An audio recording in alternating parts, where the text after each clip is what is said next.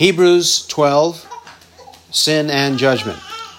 Therefore, since we have so great a cloud of witnesses surrounding us, let us also lay aside every encumbrance and the sin which so easily entangles us, and let us run with endurance the race that is set before us, fixing our eyes on Jesus, the author and perfecter of faith, who, for the joy set before him, endured the cross, despising the shame, and has sat down at the right hand of the throne of God. For consider him who has endured such hostility by sinners against himself, so that you may not grow weary and lose heart. You have not yet resisted to the point of shedding blood in your striving against sin. And you have forgotten the exhortation which is addressed to you as sons, My son, do not regard lightly the discipline of the Lord, nor faint when you are reproved by him. For those whom the Lord loves, he disciplines, and he scourges every son whom he receives. It is for discipline that you endure. God deals with you as with sons. For what son is there whom his father does not discipline. But if you are without discipline, of which all have become partakers, then you are illegitimate children and not sons. Furthermore, we had earthly fathers to discipline us, and we respected them. Shall we not much rather be subject to the Father of spirits and live? For they disciplined us for a short time as seemed best to them. But he disciplines us for our good, that we may share his holiness. All discipline for the moment seems not to be joyful, but sorrowful. Yet to those who have been trained by it, afterwards it yields the peaceful fruit of righteousness. Therefore, strengthen the hands that are weak and the knees that are feeble and make straight paths for your feet, so that the limb which is lame may not be put out of joint, but rather be healed. Pursue peace with all, and the sanctification without which no one will see the Lord. See to it that no one comes short of the grace of God, that no root of bitterness springing up causes trouble and by it many be defiled. That there be no immoral or godless person like Esau, who sold his own birthright for a single meal. For you know that even afterwards, when he desired to inherit the blessing, he was rejected. For he found no place for repentance, though he sought for it with tears. For you have not come to a mountain that may be touched, and to a blazing fire, and to darkness and gloom and whirlwind, and to the blast of a trumpet, and the sound of words which sound was such that those who heard begged that no further word should be spoken to them. For they could not bear the command if even a beast touches the mountain, it will be stoned. And so terrible was the sight that Moses said, I am full of fear and trembling. But you have come to Mount Zion and to the city of the living God, the heavenly Jerusalem, and to myriads of angels, to the general assembly and church of the firstborn who are enrolled in heaven, and to God, the judge of all, and to the spirits of the righteous made perfect, and to Jesus, the mediator of a new covenant, and to the sprinkled blood which speaks better than the blood of Abel. See to it that you do not refuse him who is speaking. For if those did not escape when they refused him, who warned them on earth, much less shall we escape who turn away from him who warns from heaven. And his voice shook the earth then, but now he has promised, saying, Yet once more I will shake not only the earth, but also the heaven. And this expression, yet once more, denotes the removing of those things which can be shaken, as of created things, in order that those things which cannot be shaken may remain. Therefore, since we receive a kingdom which cannot be shaken, let us show gratitude by which we may offer to God an acceptable service with reverence and awe. For our God is a consuming fire. Amen. The apostle, in his discussion of sin and judgment, he mentions sin in verses 1 to 17. How God treats sin, that's in verses 1 to 17. And the fact that we should understand God's approach, God's perspective on it, that is revealed in the last half of the chapter in 18 to 29. In 18 to 29, if we understand, if we know what God thinks about sin, then we should also know how seriously God treats it. When we have the true knowledge of what sin is, whether we respond to it as believers or we respond to it as unbelievers, whatever the case may be, we must understand that God is a God of judgment. He will judge our sins. And if we are not clothed with the righteousness of Christ, then there's no hope in the life to come. God is a consuming fire. In being a consuming fire, he is worse than the fire that was evident on Mount Sinai. That is the way the apostle approaches the subject to exhort us, admonish us, and encourage us to understand correctly sin and the consequence of sin, the judgment of God. This is his approach. Now, let's back up and say why it is we are studying this subject. We are studying this subject because most people in most places in even within Christianity in most churches most denominations, most, most, most, people worship a false God. They worship an idol. Their God does not speak about sin, does not speak of it as often as it should be mentioned.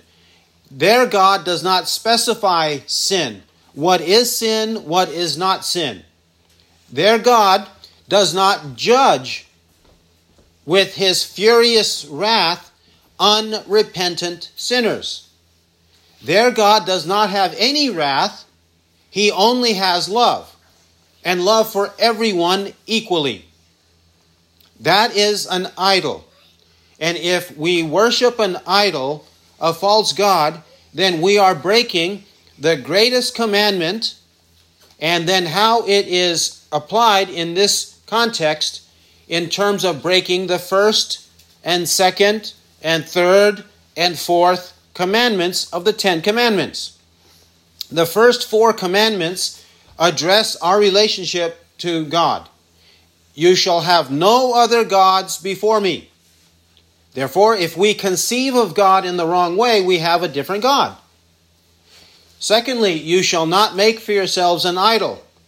The idols of the world are meant to cater to the carnal desires of the men of the world. Idols don't confront the people, the worshippers' sins. Idols are there to endorse and bless their sins, to give them what they want. Number three, the third commandment you shall not take the name of the Lord your God in vain. People use the name of Christ. They say God. They say Trinity. They say Father in their prayers. They say these words. They say they believe in the Holy Spirit. They use the word gospel. They say salvation. They say Jesus died for me. They say these words, but they use these words in vain because they don't understand it. They don't comprehend the words that they use the way the Bible explains. Therefore, they're using the name of Jesus in vain. And it says, The Lord will not leave him unpunished who takes his name in vain. And then when they gather to worship, that's the fourth commandment, when they gather to worship, remember the Sabbath day to keep it holy. When they gather, if their conception of God is false, if they're worshiping an idol, and they're using the name of the Lord in vain, then their group worship, their church worship, their gatherings are also in violation of the fourth commandment because they're not truly worshiping the way God wants them to worship when they gather for worship. So they break the fourth commandment. And all of this is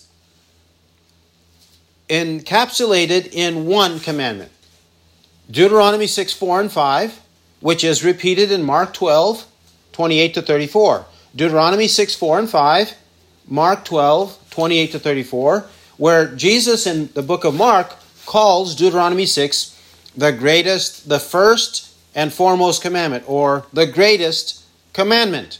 And what is it? You shall love the Lord with all your heart, and with all your soul, and with all your might. If we break the four of the Ten Commandments in any way, then we are not loving God as He wants us to love Him.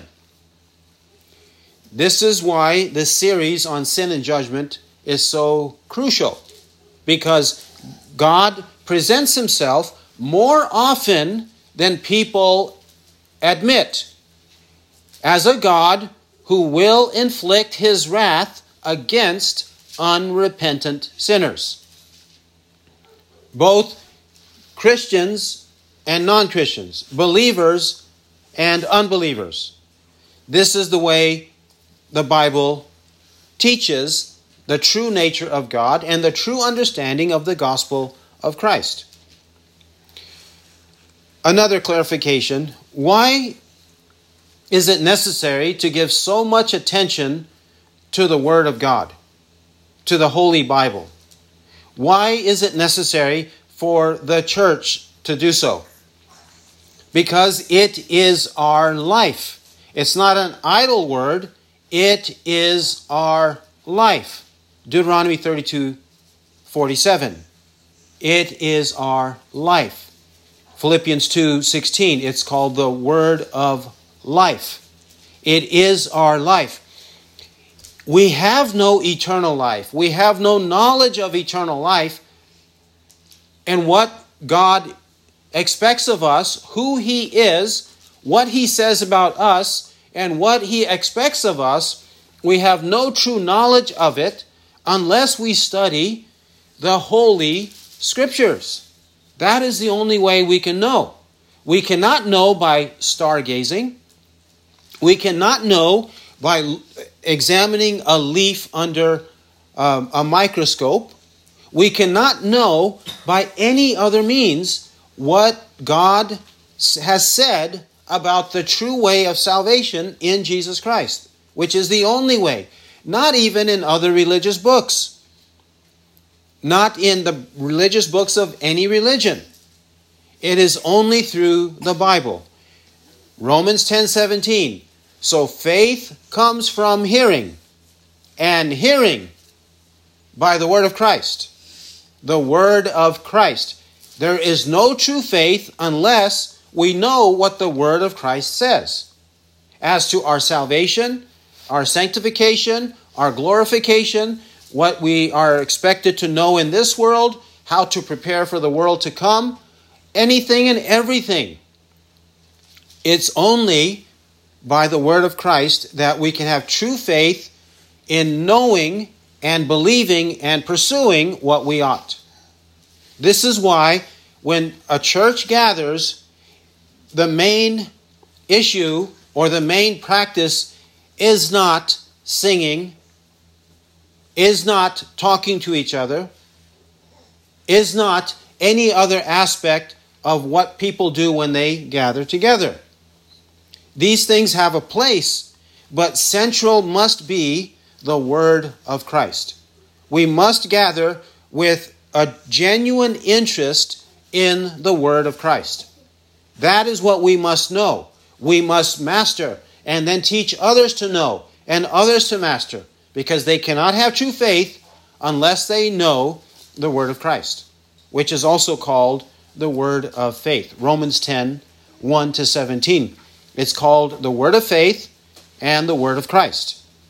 Only by the Word. Therefore, let's go to the Word and see what the Apostle says on this subject in our chapter. In verses 1 to 3, he uses Jesus our Lord as the prime and perfect example of one who endured, who resisted temptation, and he did so to his death. He is the prime and perfect example of godliness, righteousness, the pursuit of doing the will of the Father, and successfully doing it and being seated at the right hand of the Father. And that is also our hope. This is why the apostle presents Jesus here. Having presented many of the Christians of the Old Testament in chapter 11, he now says where the, our focal point should be. Our emphasis should be Christ himself. Verse 1.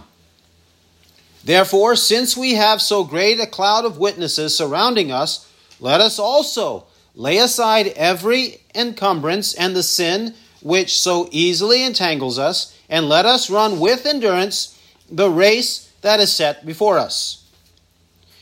The great cloud of witnesses, they are the saints he mentioned, and he could not mention. He said time would fail him if he starts to mention and explain about others.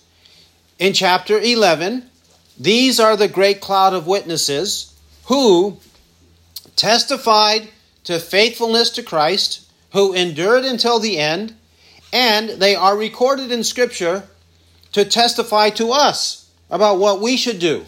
We should follow their example. And what did they do? Remember in verse 1, he said, Let us also, also, in addition to the hall of faith in chapter 11, the many mentions there, we are also called to do like they did. Also, lay aside every encumbrance and the sin which so easily entangles us. To lay aside is the biblical analogy of having filthy garments, removing them, and then putting on clean garments. The filthy garments of sin. These we should lay aside. Here they are called encumbrances, hindrances, obstacles to us pursuing the righteousness of Christ. We need to lay them aside. And even the sin which so easily entangles us. For some of us, one sin easily entangles. To another, another sin easily entangles. Whatever the sin might be, we should identify what they are and take special precautions, special steps to overcome them because they easily entangle us. If they easily entangle us, we should always be mindful and take steps to avoid those temptations. Further, let us run with endurance the race that is set before us. The race is not a short dash. The race is not just 10 yards or 100 yards. This race is a very long race. That's why he says, run that race with endurance. This takes practice in many ways, training in many ways to be able to start this race and then to finish that race. One cannot run a marathon just like that. He needs to practice, and then he is able to run the marathon. And the Christian life is not a dash, a short dash. It is a marathon. It has length and needs endurance, perseverance, training until we reach the end. And the end is seeing Christ face to face. Whether by our death or his return, we shall one day see him face to face. That is when our race ends, not before. Which means we still have sin within us, contrary to the free will theology that teaches perfectionism, sinless perfection. Nobody, upon conversion or any point after conversion, arrives at sinlessness. It's impossible, and it is a heresy. He has not understood the gospel correctly if he believes that. Here he tells us that we're supposed to be constantly fighting sin with endurance, as Jesus did. Verse 2 Fixing our eyes on Jesus, the author and perfecter of faith. Our eyes need to be fixed on Him. What did, what did He do? What did He say? What would He expect of us? there used to be a wristband, what would Jesus do, right? Why is it that nobody's asking that question these days and nobody's going to the Bible to see what Jesus said about everything? Nobody's doing that these days. Very, very few people are doing that. But if we're going to fix our eyes on Jesus, we need to be reading the Bible daily. Read from Genesis to Revelation. Have a regular habit of it not just the sweet parts of Scripture, but also the salty parts, the sour parts of Scripture. We also must read and know and assimilate into our theology and into our practice. It must be that way. That's the way we fix our eyes on Jesus because Jesus is in the Bible from Genesis to Revelation. He is everywhere. The purpose of God was to explain Jesus through the Word of God. That's the only way of true knowledge. He is the author and perfecter of faith. He not only gives us faith at the beginning, he ensures that our faith remains until the end. He is the granter of faith. He's the giver of faith. Philippians 1 6. Philippians 1 6. For I am confident of this very thing, that he who began a good work in you will perfect it until the day of Christ Jesus. Philippians 1 6. He who began a good work will perfect the good work until the day of Christ Jesus. Philippians 1:29 also 129 For to you it has been granted for Christ's sake, not only to believe in him, but also to suffer for his sake. It is granted to believe, granted to suffer, which means it's a gift to believe and a gift to suffer. That's why there should be no moaning and groaning, whining and complaining about suffering, because suffering is a gift of God according to Philippians 1:29. Jesus knew this and he knew the outcome after suffering. Verse 2. It says, "Who for the joy set before him endured the cross, despising the shame, and has sat down at the right hand of the throne of God." He knew the joy before him. For him he would be seated at the right hand of the throne of God. We shall also reign and rule with him if we're going to reign and rule with him, then that's what awaits us too. The crown of righteousness awaits us. This is what awaits us. Just as Jesus kept that before him, we should do so.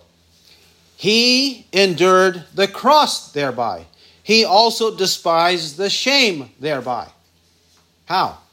Because he knew that beyond the cross, beyond the shame, was glory. Glory with the Father. Which glory he intends to share with us. John 17. That they may have the glory with me as I did with you before the foundation of the world. This same glory is intended for us. In heaven, if Jesus, who was perfect and did not deserve any ridicule, any persecution, any suffering, nothing, because he never sinned, if he endured that, then all the more we should. Because we have many, many sins to purge. And the age of purgation is now, not in the life to come, contrary to Roman Catholics. There is no place designated for us to be purged from our sins in purgatory, as Roman Catholics say. No, the time to be purged of sin is now. As he said, to lay aside every encumbrance and the sin which so easily entangles us. Now is the time to do it. Then is the time to enjoy glory. The glory will be forever. Resisting sin now, even if it means being persecuted to death instead of denying Christ, that would be a sin. If it means dying for Christ now, then that's what we should do, knowing what awaits us, just as Jesus did. Did he not say, Take up your cross daily? Luke 9 23. If any man wants to come after me, let him deny himself, take up his cross daily, and follow me. Luke 9 23. And then we might complain. We might say, well, he didn't have to suffer what I have to suffer. That argument is anticipated in verse 3.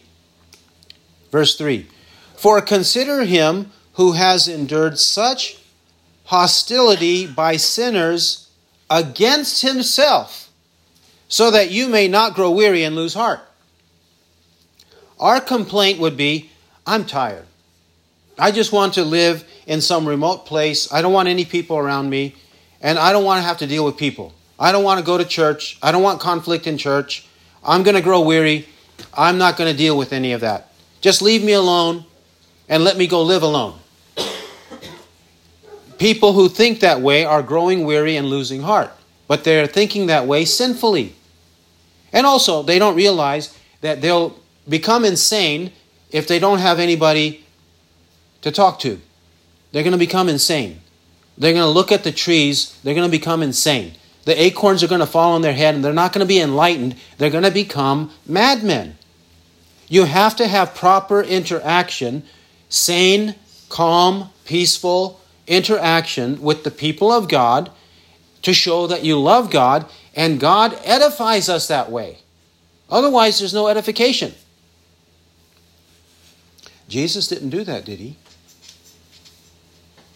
What did he do? He endured such hostility by sinners against himself. He didn't deserve anything. And yet, he had intense hostility against him by these unrepentant sinners. At least most of them were. A few repented later, but most of them were unrepentant and they only had murderous, violent thoughts and intentions with Christ. If it happened to Christ, will it not happen to us? John 15, 18 to 27. The slave is not greater than his master. If they persecuted me, they will persecute you also. John 15, 18 and following. So don't lose heart. If we belong to Christ, this is the way it must be. Otherwise, there is no glorification. If we don't understand this, don't want it, we despise it. we want to spit it out of our mouth. It says this Romans 8 16 and 17. Romans 8 16. The Spirit Himself bears witness with our spirit that we are children of God. And if children, heirs also, heirs of God and fellow heirs with Christ. If indeed we suffer with Him, in order that we may also be glorified with Him. Romans 8 16 and 17. We are children of God. That is the great honor. We are heirs of God, fellow heirs with Christ of eternal life, and reigning and ruling with Him for all eternity. But what must happen first? If indeed we suffer with Him in order that we may also be glorified with Him. Suffering first, glorification second. This is the true Christian life. Then, verses 4 to verses 4 to 13, he's exhorting the believers to remove, reject, despise our residual sins from our day to day life. That's what he's doing in verses 4 to 13, even up to verse 14. Uh, but in 15 to 17, he contrasts the way the true believer approaches sin with the way a false believer approaches sin. Esau. There is a difference. The true believer, 12:4. You have not yet resisted to the point of shedding blood in your striving against sin. Here again, why are we complaining when the people call us names? When they're not our friends anymore? Why are we complaining when we lose our jobs? Why do we complain? We have not resisted to the point of shedding blood in striving against sin, so there's no need to complain. Further, we, verse 5, you have forgotten the exhortation which is addressed to you as sons. My son, do not regard lightly the discipline of the Lord, nor faint when you are reproved by him. This is taken, this quote is taken from Proverbs 3 11 to 12, Proverbs 3 11 to 12, and Job 5 17. Job 5 17. Since he doesn't introduce it, he's taking it from one of these two places Proverbs 3 11 and 12, and Job 5 17. Just as in the Old Testament, now also here in the New Testament, we are addressed as sons, and we should not forget this exhortation that being sons of God, God will discipline us. Every natural son and father, they have this relationship where the father is training the son, training in life and training in different areas, but most importantly, training in spiritual matters. And when that happens, inevitably, the inward sin, the original sin within the son, will rise up. It will rise up daily. It will rise up, and it needs to be corrected, it needs to be disciplined. So when that discipline comes, and in this case, we're talking about the Lord in us, when that discipline comes, the good, loving, caring, mindful Father on earth will do like the Heavenly Father and discipline His Son.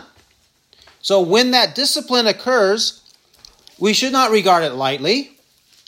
We should not be flippant about it and say, huh, wait until I'm old. He's going to see what I think of him. That attitude should not be there. That would be somebody regarding lightly the discipline of his earthly father. In the same way, how could we brazenly do that with God our Father? When he disciplines us, we should receive it. We should receive it with the proper attitude and not faint. Verse 6 For those whom the Lord loves, he disciplines, and he scourges every son whom he receives. The love of the Lord causes him to discipline his sons. Every son that he receives, that he welcomes, that he comforts, is also the son he scourges. The verb to scourge, what does that mean? It's not the average verb used in this context. It's not verbal correction. It's not even uh, spanking. It's more serious than that. And it deals with a very serious blow to the body.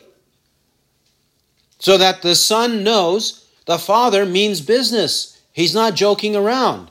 He really wants the son to stop sinning in this way or that way. That's what God does to us. That's why, whenever these trials, persecutions, sufferings are very intense, we may look at those intense ones from God, scourging us to help us and remind us that we still have many sins within us that must be overcome. The first one that should be overcome is the tendency to immediately complain and blame God and curse God, which Job never did. He even rebuked his wife in Job 2 9 and 10 when she tempted him to do so. He said, You speak as one of the foolish women speaks. Shall we receive good from God and not receive evil? Well, when God brings a severe test, like he did to Job, upon us, we should receive it like that. This is the Lord. Nothing's out of control. We will overcome. We must know His will, do His will, endure it, and then see what results. Verses 7 and 8. It is for discipline that you endure. God deals with you as with sons. For what son is there whom his father does not discipline? But if you are without discipline, of which all have become partakers, then you are illegitimate children and not sons. Generally speaking, the natural father who is married to the mother of the son, when husband and wife have first married and then have born children, then those children are the legitimate children. When the parents are unmarried and the woman becomes pregnant, then the children are called, according to scripture and history and law, they are called illegitimate children because they are outside of the law of marriage. That's why illegitimate. Usually, typically speaking, illegitimate children do not receive the discipline, love, and attention from the father as the legitimate children do. Legitimate children typically receive better discipline than illegitimate children. Now, that's a phenomenon of life that's evident in most circumstances. But in the Bible, it's saying that this is the very case. The Bible, God is saying that that is the case. This is the way it works in life. The natural father who has married the mother of the son, he is very concerned to love and discipline his children. But if nothing's happening, there's no persecution, there's no suffering, everything is fine. Health and wealth are in abundance, and there are no troubles that are testing our faith. Then he says we would be illegitimate children because our Heavenly Father is not bringing discipline into our life. Verse 9. Furthermore, we had earthly fathers to discipline us, and we respected them. Shall we not much rather be subject to the Father of spirits and live? For they disciplined us for a short time as seemed best to them, but He disciplines us for our good, that we may share His holiness. All discipline for the moment seems not to be joyful but sorrowful, yet to those who have been trained by it, afterwards it yields the peaceful fruit of righteousness. The earthly fathers who disciplined us, we respected them. We recognized later in life that what they did, what they taught us, what they said was a dangerous, sinful practice. You ought never to say that, never to do that, never to indulge with that practice again. And we received a severe discipline that made us stop at that young age Later in life, we would say, I really appreciate my father. He put the fear of God in me on this sin. And I'm so thankful I never repeated that sin.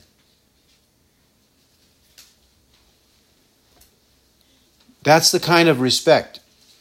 Then, if we do that with earthly fathers, he says, Shall we not much rather be subject to the Father of spirits and live. We're not talking about an earthly Father who is weak and finite. We're talking about our Heavenly Father who is strong and infinite. And He has all the wisdom. He knows what He's doing. Nothing is out of His control. If He brings troubles into our life to discipline us, then we should receive them gladly.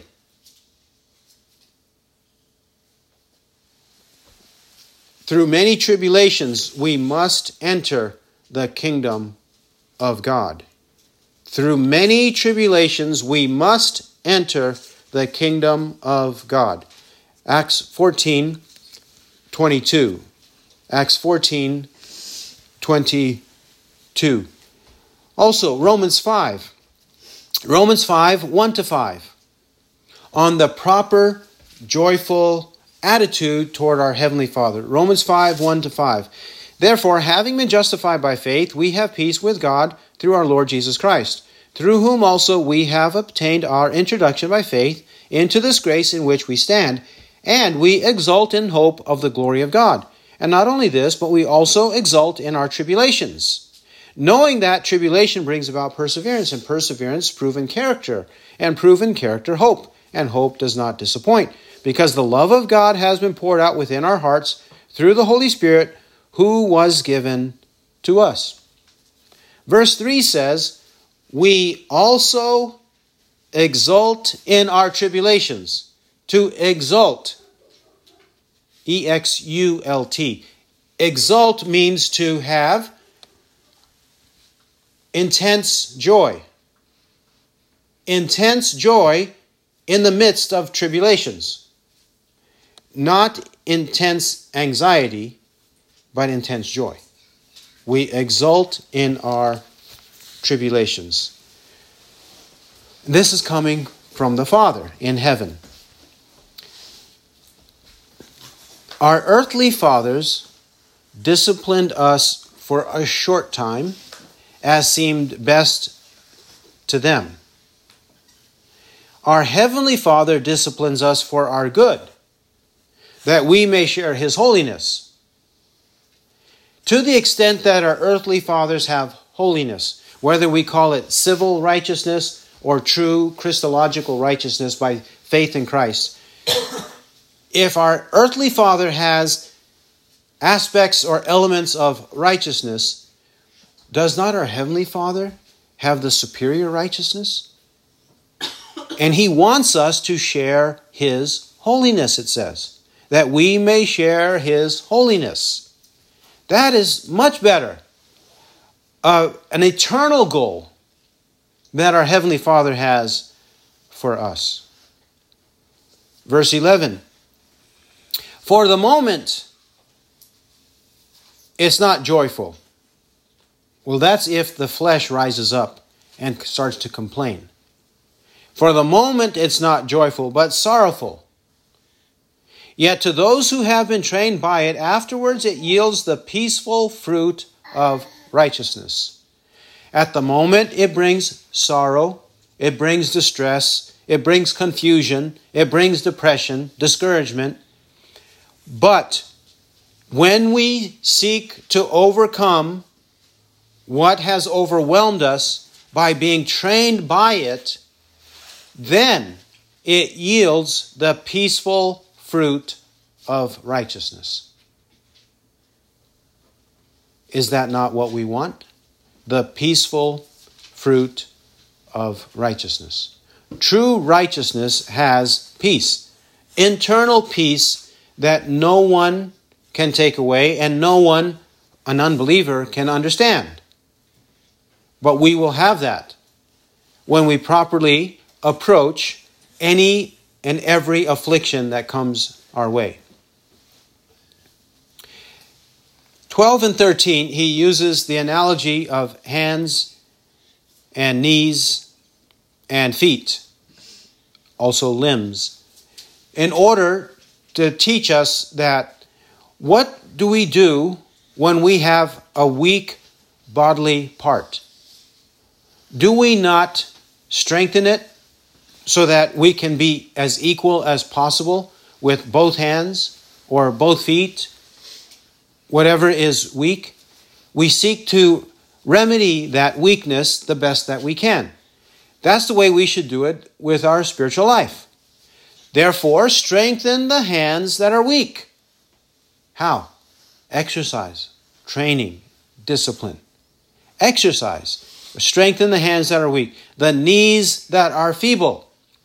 It's not good to have such feeble knees that you are unable to walk anywhere. If that's the case, we must do what's necessary to rectify that. Same with the spiritual life. Wherever there are gaps, wherever there are holes, wherever there are weaknesses, feebleness, overcome them. Don't allow for mediocrity lethargy to reign, but instead do the opposite. Be diligent. Identify and pursue what's necessary. 13. Make straight paths for your feet. In other words, don't walk on crooked paths. Don't go on the byways when you should be on the highway of holiness. Isaiah 35 8. We should be, as Isaiah says, on the highway of holiness, 35 8, not on byways, not in alleys, not taking long breaks on the side of the road. We should be on the straight path with our feet. The same, so that the limb which is lame may not be put out of joint, but rather be healed. The lame limb should not remain lame. We want it to be strong, we want it to be healed. So do what's necessary. Don't settle for less. Overcome laziness with a determination, with a resolve to do the will of God. This is for the true believer. As he progresses in his Christian life, daily overcoming sin, gradually and progressively until he meets Christ. Only then will perfection take place when he meets Christ. But meantime, pursue this perfection. Therefore, you are to be perfect as your heavenly Father is perfect. Matthew 5 48. How important is this how important is this view of the Christian life? Verse 14 Pursue peace with all, and the sanctification without which no one will see the Lord. Pursue peace with all. Matthew 5, verse 8 says, Blessed are the peacemakers, for they shall be called sons of God.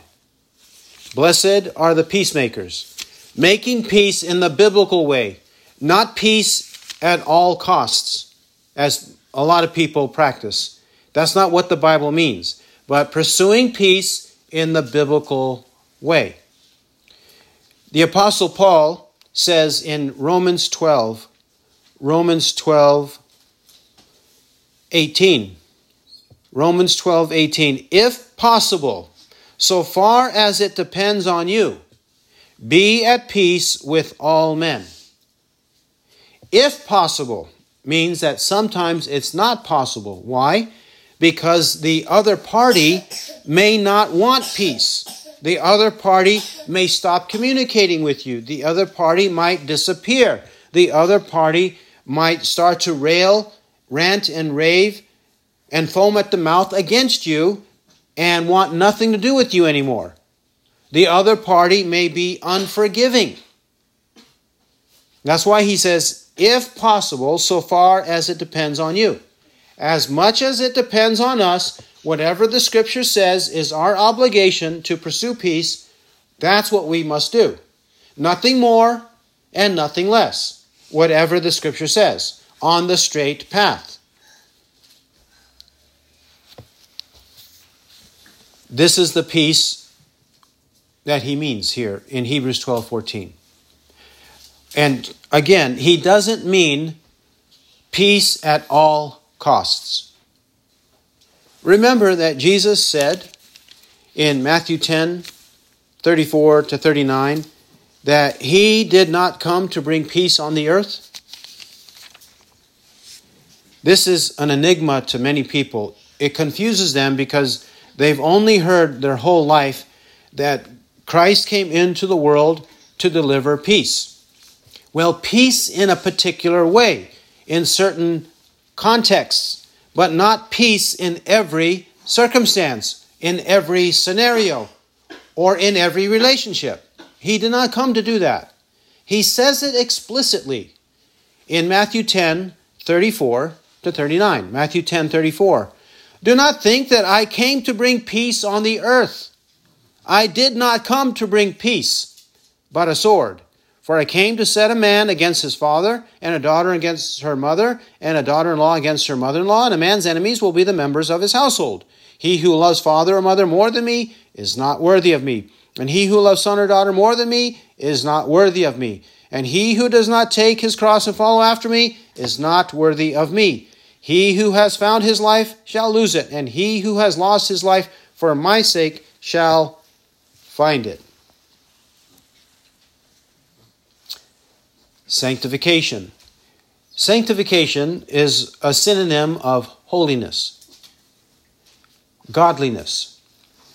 That is, we must be constantly and daily setting apart our desires in order to pursue that which is the will of God. The one who does the will of God abides forever. 1 John 2 17. He who has, everyone who has this hope fixed on him, purifies himself just as he is pure. 1 John 3 3. We, if we're going to see Christ who is pure, we must be seeking for purification now. If we despise purification now, what makes us think we will enjoy purification later. We must enjoy it now. Purification, holiness, or sanctification. Why? It's very significant. If we do not pursue peace with all in the biblical way, and if we do not pursue sanctification in the biblical way, we will not see the Lord, meaning the favor of the Lord. We will not see his brilliant face gleaming at us, but we're going to see his austere, angry face about to condemn us if there's no sanctification. Then the example Esau. Why do we say Esau fits in the category of a false brother? He's more in the category of a false brother than a complete stranger and a foreigner who was raised in idolatry. Esau is not like Nebuchadnezzar. Esau is not like Cyrus. Esau is not like Artaxerxes or any other ancient king who was raised in idolatry.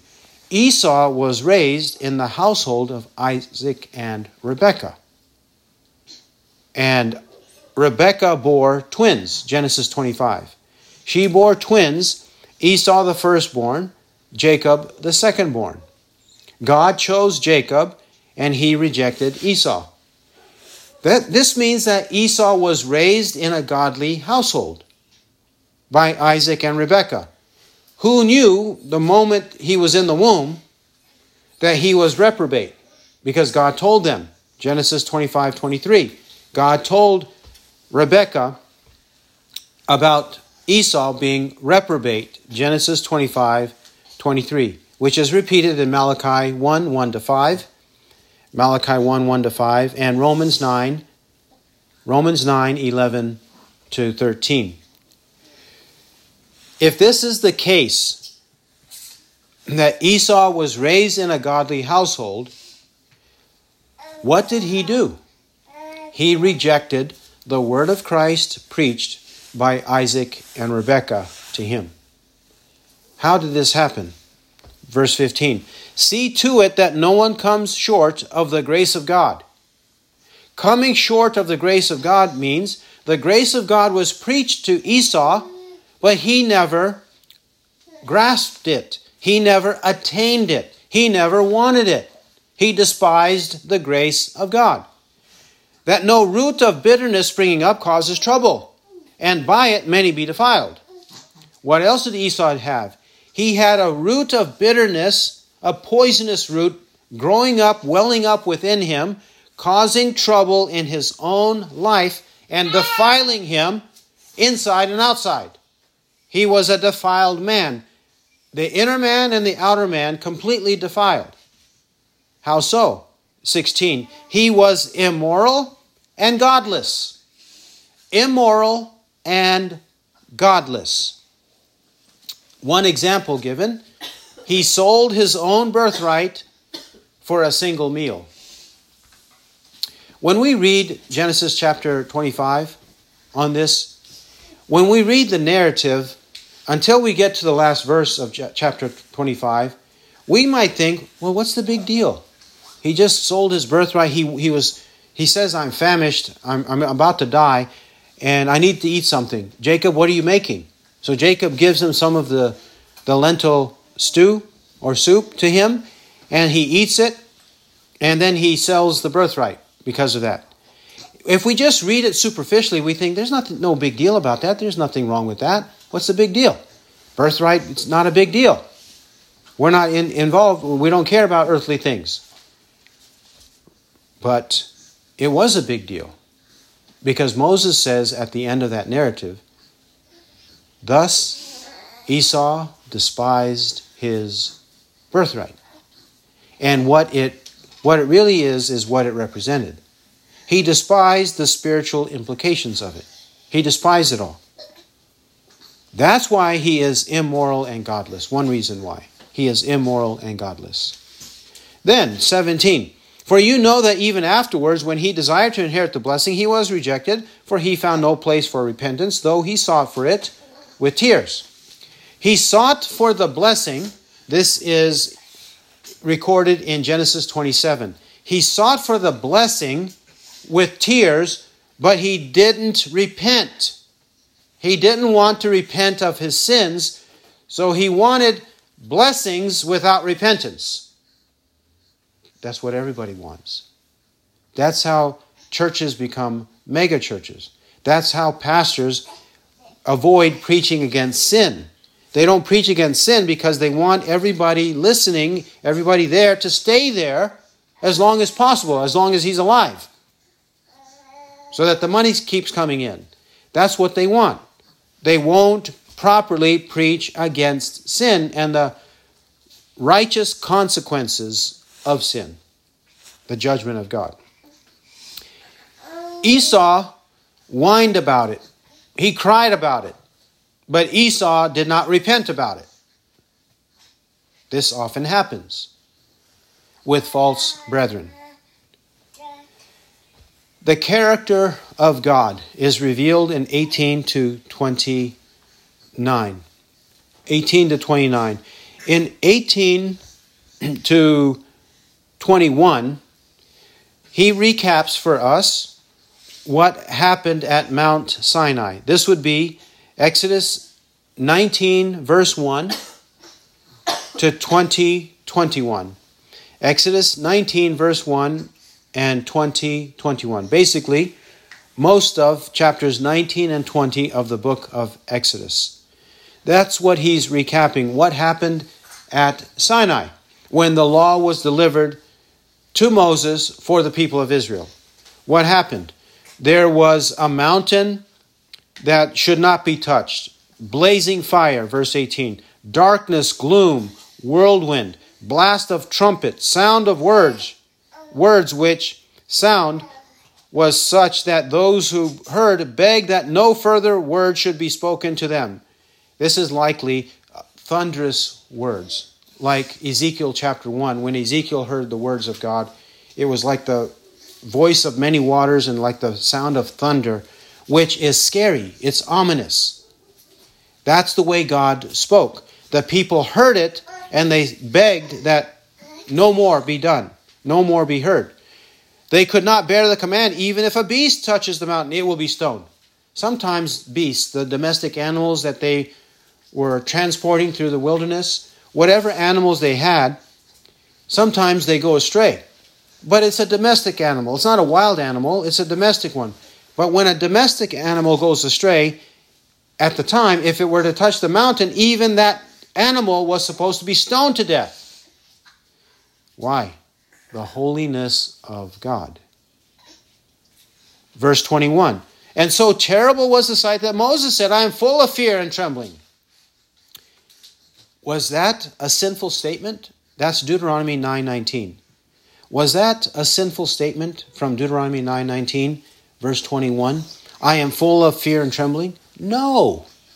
Moses is telling us the proper reaction to seeing, witnessing, understanding the holiness of God. The righteous prophet of God was full of fear and trembling when God was revealed to him and the people. We should be like that too, according to this passage. Did he not say at the end, For our God is a consuming fire? He didn't say our God is a doll, is a stuffed animal, a teddy bear. He said our God is a consuming fire. That's also meant to cause fear and trembling within us. Psalm 119, 120. Psalm 119, 120.